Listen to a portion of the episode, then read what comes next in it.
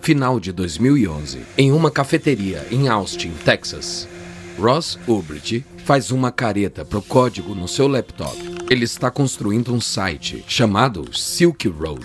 Ele quer que seja como o eBay, um mercado confiável onde qualquer um venda e compre coisas, só para drogas. Mas por enquanto, o código não se comunica com o sistema de pagamento do site. O cara alto, de vinte e poucos anos, passa as mãos pelo cabelo ruivo ondulado enquanto trabalha para fazer isso funcionar. Obridge vê quem tá ligando. É o dono da cabana afastada que ele aluga perto de Bastrop. Oi, tudo bem? Eu tô aqui na cabana. Obridge engole. Você chegou a entrar? Uhum. Então, eu vi os cogumelos que você tá cultivando. O coração de Obridge dispara. Ele transformou a cabana do cara em uma fazenda de cogumelos alucinógenos, mas ele precisa desses cogumelos. Eles serão o primeiro produto a ser vendido no Silk Road. Sem eles, seu plano de ficar rico e poderoso já era. Então, é. O que você vai fazer? Eu vou almoçar por uma hora e depois eu vou ligar para a polícia. Obrit sai correndo ele tem 60 minutos e a cabana fica 40 minutos. Obrit pisa fundo. Vamos, vamos. Ele olha o relógio no painel. O tempo está acabando. O carro dele levanta uma nuvem de poeira vermelha à medida que se aproxima da cabana. E ele chega derrapando. Obrit entra na cabana sombria Finos raios de luz atravessam um papelão sobre as janelas. O cheiro de mil cogumelos paira no ar. Obrit corre para colocar em sacos de lixo as bandejas de plástico com mini florestas de fungos azul esbranquiçados. Ele joga os sacos no banco de trás do carro e acelera. Ao longe, as sirenes da polícia soam. 30 minutos depois, Obrit para para se recuperar. Ele olha para trás, para os sacos cheios, e sorri. Ele salvou a colheita. Mas a chave para o seu reinado é o seu site, Silk Road, que em breve fará pelas drogas o que eBay fez pelas vendas de garagem. As pessoas poderão comprar e vender drogas ilegais usando uma nova moeda digital que é quase impossível de rastrear, chamada Bitcoin. Silk Road está prestes a fazer de Obrit um homem rico e procurado. Mas também aumentará a demanda por bitcoins, iniciando uma revolução monetária que vai criar novos bilionários, desencadear mil golpes e abalar os pilares do sistema financeiro global.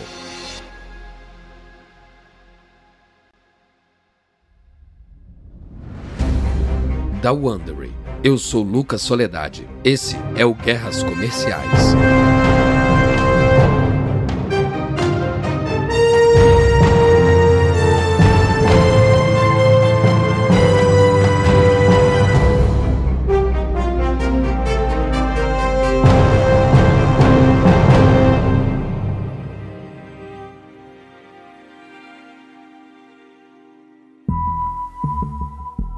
Treze anos atrás, o Bitcoin era fruto da ficção científica. Agora, ela e outras moedas digitais valem quase 2 trilhões de dólares. Isso é mais que o rendimento econômico anual da Coreia do Sul. Alguns chamam essas moedas de futuro do dinheiro, outros de a maior bolha da história humana. Mas não há dúvidas de que o dinheiro digital está desafiando a ordem econômica e impulsionando o surgimento de novas potências financeiras como Coinbase, Gemini e Robinhood. Em nossa nova série, contamos a história da corrida do ouro digital e a batalha corporativa para domar as fronteiras das finanças cibernéticas.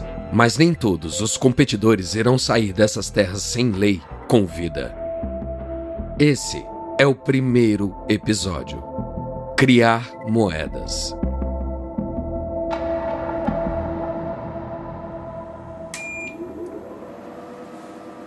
Janeiro de 2009. Uma casa em Santa Bárbara, Califórnia. O programador Ralph Finney senta na mesa no canto da sala e liga seu computador. Ele toma seu café enquanto as quatro telas conectadas ao seu PC ganham vida. Finney está prestes a ser a parteira de uma nova forma de dinheiro. Ele abre o e-mail enviado por Satoshi Nakamoto. Ele clica no e-mail e toma café enquanto espera o download. Finney conheceu Nakamoto no ano passado. Nakamoto tinha acabado de postar sua visão sobre uma moeda digital chamada Bitcoin em um fórum obscuro para programadores interessados em criptografia. A maioria desacreditou de Nakamoto imediatamente. Eles acharam que o Bitcoin ia falhar, como todas as outras tentativas de criar dinheiro digital. Fora que Nakamoto era novo ali e não fazia parte daquela panelinha. Mas Fini se impressionou com o plano de Nakamoto para uma moeda virtual que nenhum governo poderia controlar e nenhuma empresa possuiria. Ele encorajou Nakamoto a escrever o código que tornaria o Bitcoin real. Agora, Nakamoto entregou o resultado. Finney escreve para Nakamoto: Instalando agora, tá por aí? Finney manda o e-mail e percebe que não tem a menor ideia de em que parte do mundo Nakamoto está. Ele não sabe nada sobre o homem ou a mulher. O Nakamoto pode ser várias pessoas, não que isso importe. A internet está cheia de pessoas fingindo ser algo que elas não são. Chega um e-mail de Nakamoto para Fini. Estou online. Me avisa se encontrar algum problema. Valeu pela ajuda. Fini inicia o programa de Nakamoto. Ele cria imediatamente um longo código com letras e números aleatórios. Esse é o endereço público de Fini. Qualquer Bitcoin que ele tenha será vinculado a esse endereço. É como um número de conta bancária e ele vai precisar dele para enviar ou receber Bitcoins. O programa gera um código complicado. Essa é a chave privada de Fini. Ele controlará o acesso ao seu endereço.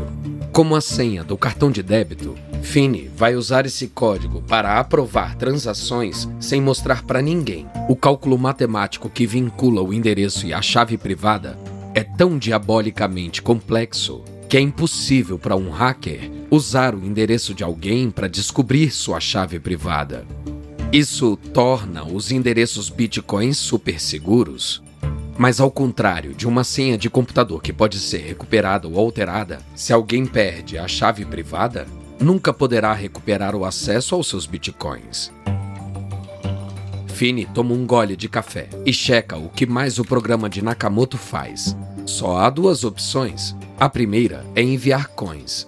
Mas Fini não tem bitcoins para enviar. Então, ele clica na opção Gerar coins. Não acontece muita coisa nas telas, mas internamente seu computador entra em ação. Ele procura na internet por outros computadores executando o programa de bitcoins. Logo, ele encontra o outro único computador na rede de bitcoins, o computador de Nakamoto.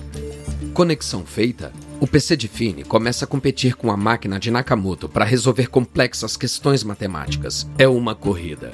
E o computador que vence dará ao seu proprietário um monte de bitcoins novinhos então a corrida pelo próximo depósito de bitcoins vai começar de novo.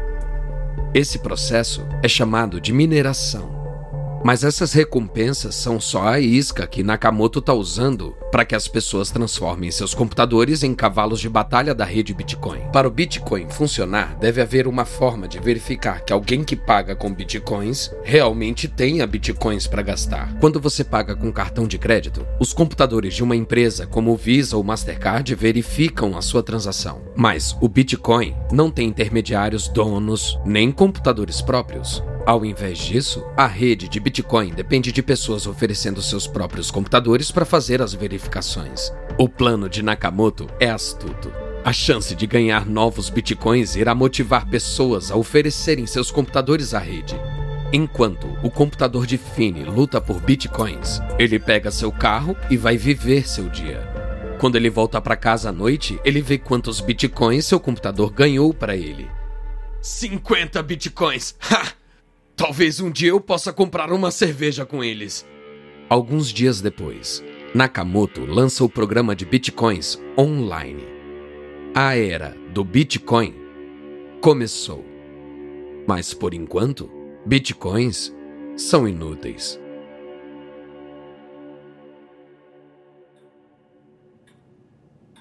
Julho de 2010. Tarde da noite na pequena cidade de Patterson.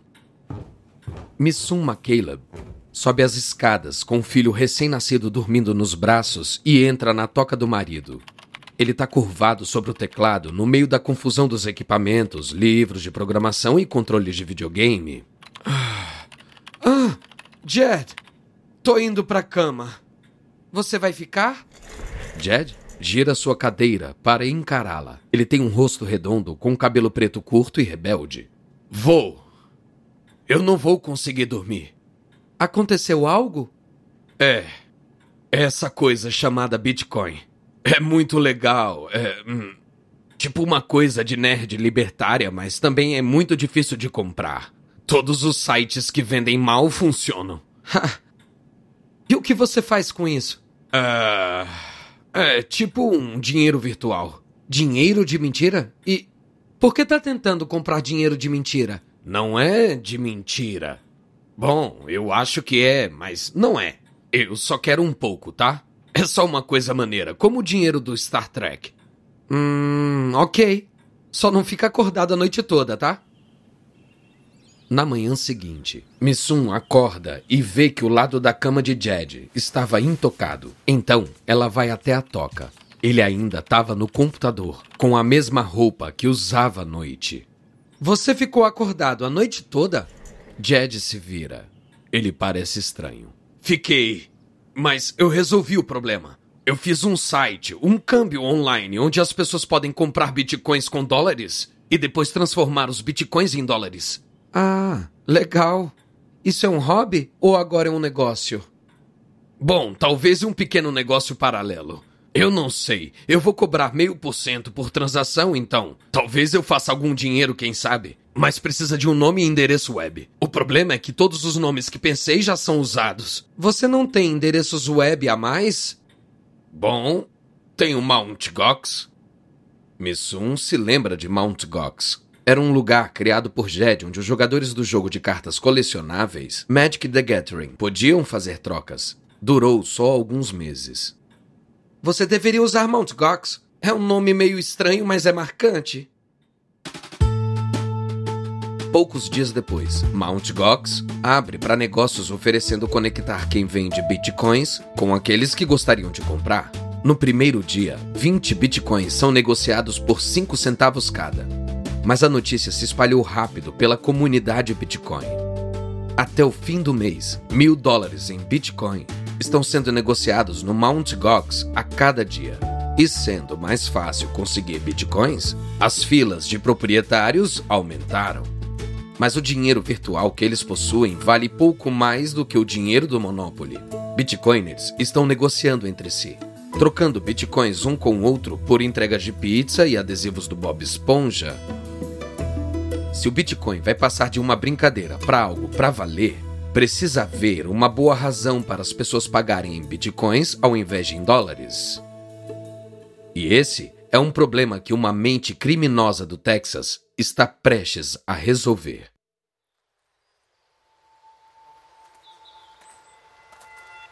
Fim de 2011. Próximo a Bastrop, Texas. Obridge leva sua namorada Julia até a cabana afastada que ele aluga. Ele a segura enquanto ela tropeça no chão áspero. Vai devagar, o chão é traiçoeiro. Onde estamos? É melhor você não saber.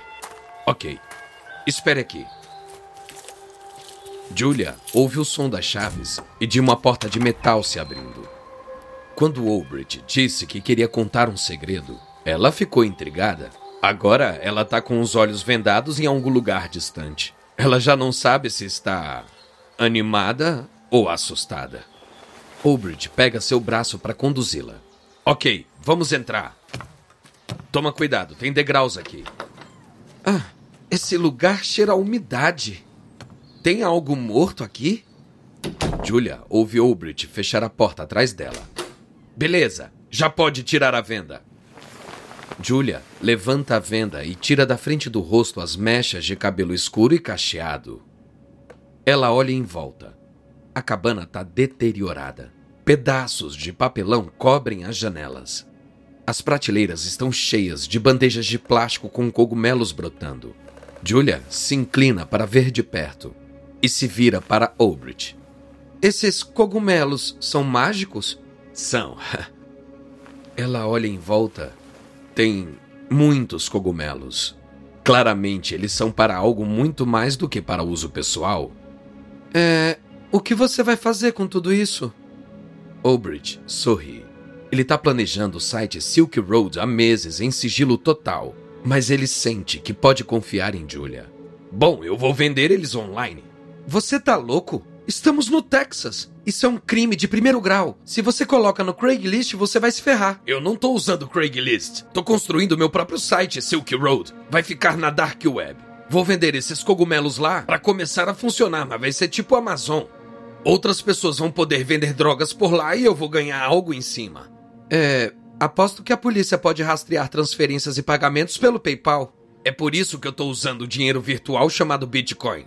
Ele existe fora do sistema financeiro e foi feito para não deixar rastros. Os dados sobre quem está envolvido na transação são criptografados e não precisa de bancos até transformar os bitcoins em dólares. Aí eles pegam você. Me pegar fazendo o quê? Eles não sabem de onde os bitcoins vieram, eles são irrastreáveis. Eles não podem ligar ao Silk Road nem a mim. Julia olha para Obrit.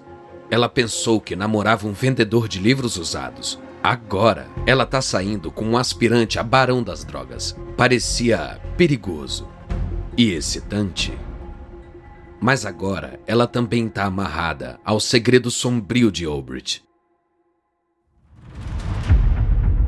Em janeiro de 2011, Obridge abre o Silk Road para transações. Em fóruns dedicados ao Bitcoin e às drogas, Obridge posta usando nomes falsos para avisar as pessoas de sua existência e para orientar sobre como conseguir drogas através do Silk Road.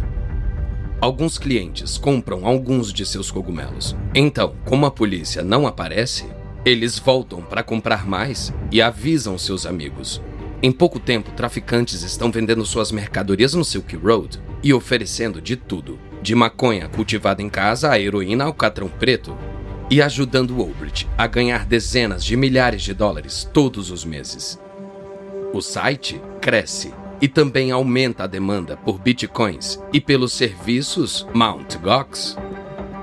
E para um magnata da tecnologia, Silk Road é uma revelação que vai inspirá-lo a dedicar sua vida inteira a espalhar a palavra do Bitcoin.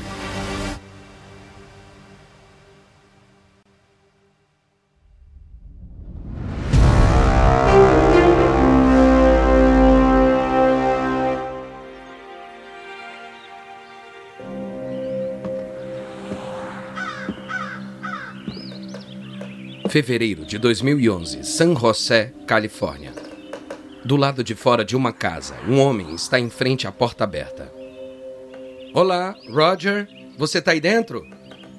Não há resposta.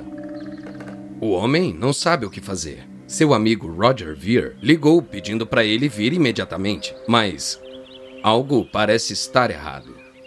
Inclusive, saber que Veer estava nos Estados Unidos foi uma surpresa. Veer fez sua fortuna no Vale do Silício vendendo memórias de computadores, mas atualmente ele mora em Tóquio. E é assim porque Veer e o governo americano têm uma história.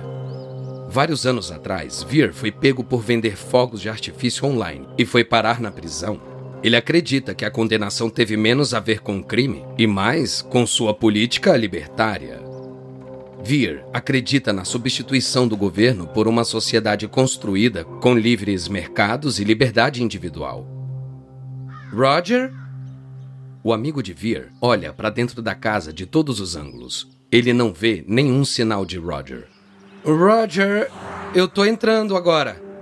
Não, não me bate nem nada do tipo. Lá dentro está uma bagunça. Caixas vazias de comida japonesa e chinesa em todos os lados. Folhas de papel espalhadas pelo chão. Ele encontra Veer sentado na mesa da cozinha. Ele tem 32 anos, atlético e cabelo curto, mas ele parece doente. Seus olhos estão vermelhos e ele está olhando para o espaço. Roger? Vir levanta a mão para acenar e derruba um copo de água em cima da mesa, que cai no chão e quebra. Vir nem percebe. Oi. Você tá bem? Eles não podem pará-lo, a menos que eles derrubem a internet. Do que você tá falando? Do Bitcoin. Vai mudar o mundo. As pessoas não precisam da autorização de bancos ou governo para gastar seu dinheiro. Os estatistas vão cair. Silk Road é só o começo. Silk Road? É um lugar onde você pode comprar drogas com Bitcoin. Eu pensei que você não usasse. Não, não. Eu não tô drogado. Mas não me sinto bem. Eu devia ter dormido mais. Mas eu ouvi sobre o Bitcoin e eu li, eu li, eu li. E é como uma toca de coelho que vai cada vez mais e mais fundo. O amigo de Vir estalou os dedos para recuperar sua atenção. Quando você dormiu pela última vez? Não sei. Faz uns dias, talvez uma semana. Por isso você tá desse jeito. Você precisa dormir. Vamos. Vou te levar para o hospital. Vir se recuperou no hospital, mas ele estava mudado. Bitcoin é agora a sua vocação. Ele vê o Bitcoin como uma forma de enfraquecer o Estado. Governos podem usar seu controle financeiro para levantar fundos necessários para as forças policiais e militares que asseguram seu poder, mas nenhum governo pode criar ou controlar o Bitcoin. Vir acredita que se o mundo adotar o Bitcoin, os governos ficarão desamparados e a sociedade libertária com a qual sempre sonhou irá surgir. Vir entra em ação. Ele movimenta muito da sua fortuna em bitcoins. Seu negócio começou a aceitar bitcoins. E ele dá bitcoins para as pessoas que conhece. Seus amigos crentes o apelidaram de Jesus Bitcoin por conta de suas ações. Ele também paga por anúncios no Free Talk Live, um programa de rádio que promove políticas libertárias e passa em mais de 100 estações pelos Estados Unidos. Em cada época se cria uma tecnologia que derruba as bases da sociedade, a roda, a imprensa, a internet. Agora, em um mundo desabando no caos financeiro, uma tecnologia está mudando a forma de funcionamento dos sistemas monetários ao redor do mundo, chamada Bitcoin. Mas enquanto Vir espalha a palavra, a fé no Bitcoin está prestes a ser profundamente abalada. Junho de 2011, 3 da manhã, um apartamento em Tóquio. Mark Carpeles procura seu iPhone na mesa da cabeceira. Carpeles é o novo proprietário da Mount Gox.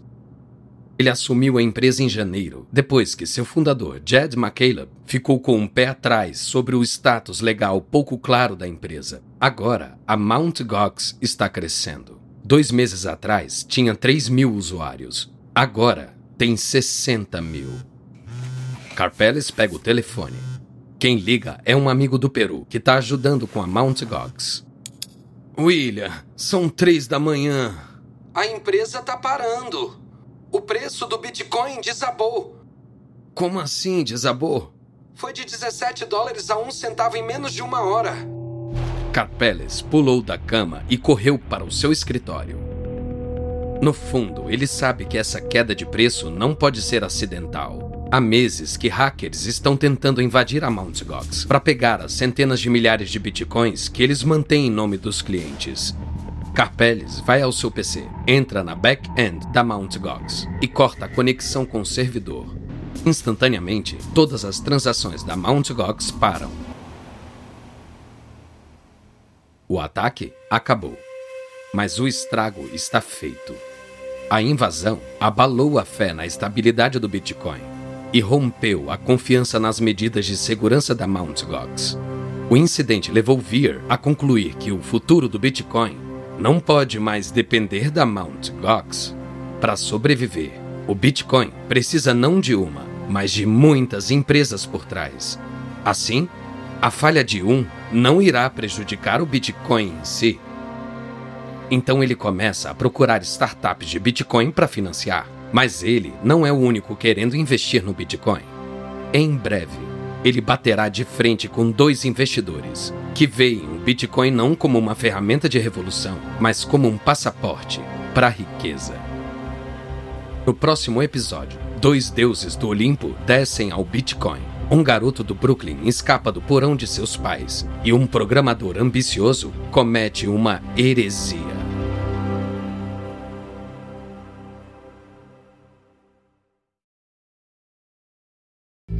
Da Wondery. Esse é o primeiro episódio de Crypto Wars para guerras comerciais. E uma nota rápida a respeito das conversas que você ouviu. A gente não sabe exatamente o que foi dito, mas esses diálogos são baseados nas nossas melhores pesquisas. Se você quiser aprender mais sobre as origens do Bitcoin, nós recomendamos o livro Digital Gold, de Nathaniel Popper. Eu sou Lucas Soledade. Tristan Donovan escreveu essa história. Voz feminina de Michelle Philippe. Karen Lowe é nossa produtora e editora sênior. Editado e produzido por Emily Frost. Design de som por Kyle Randall. Nosso produtor é Dave Schilling. Nossos produtores executivos são Jenny Lauer, Beckman e Marshall Lowe. Criado por Hernan Lopes para Wonder.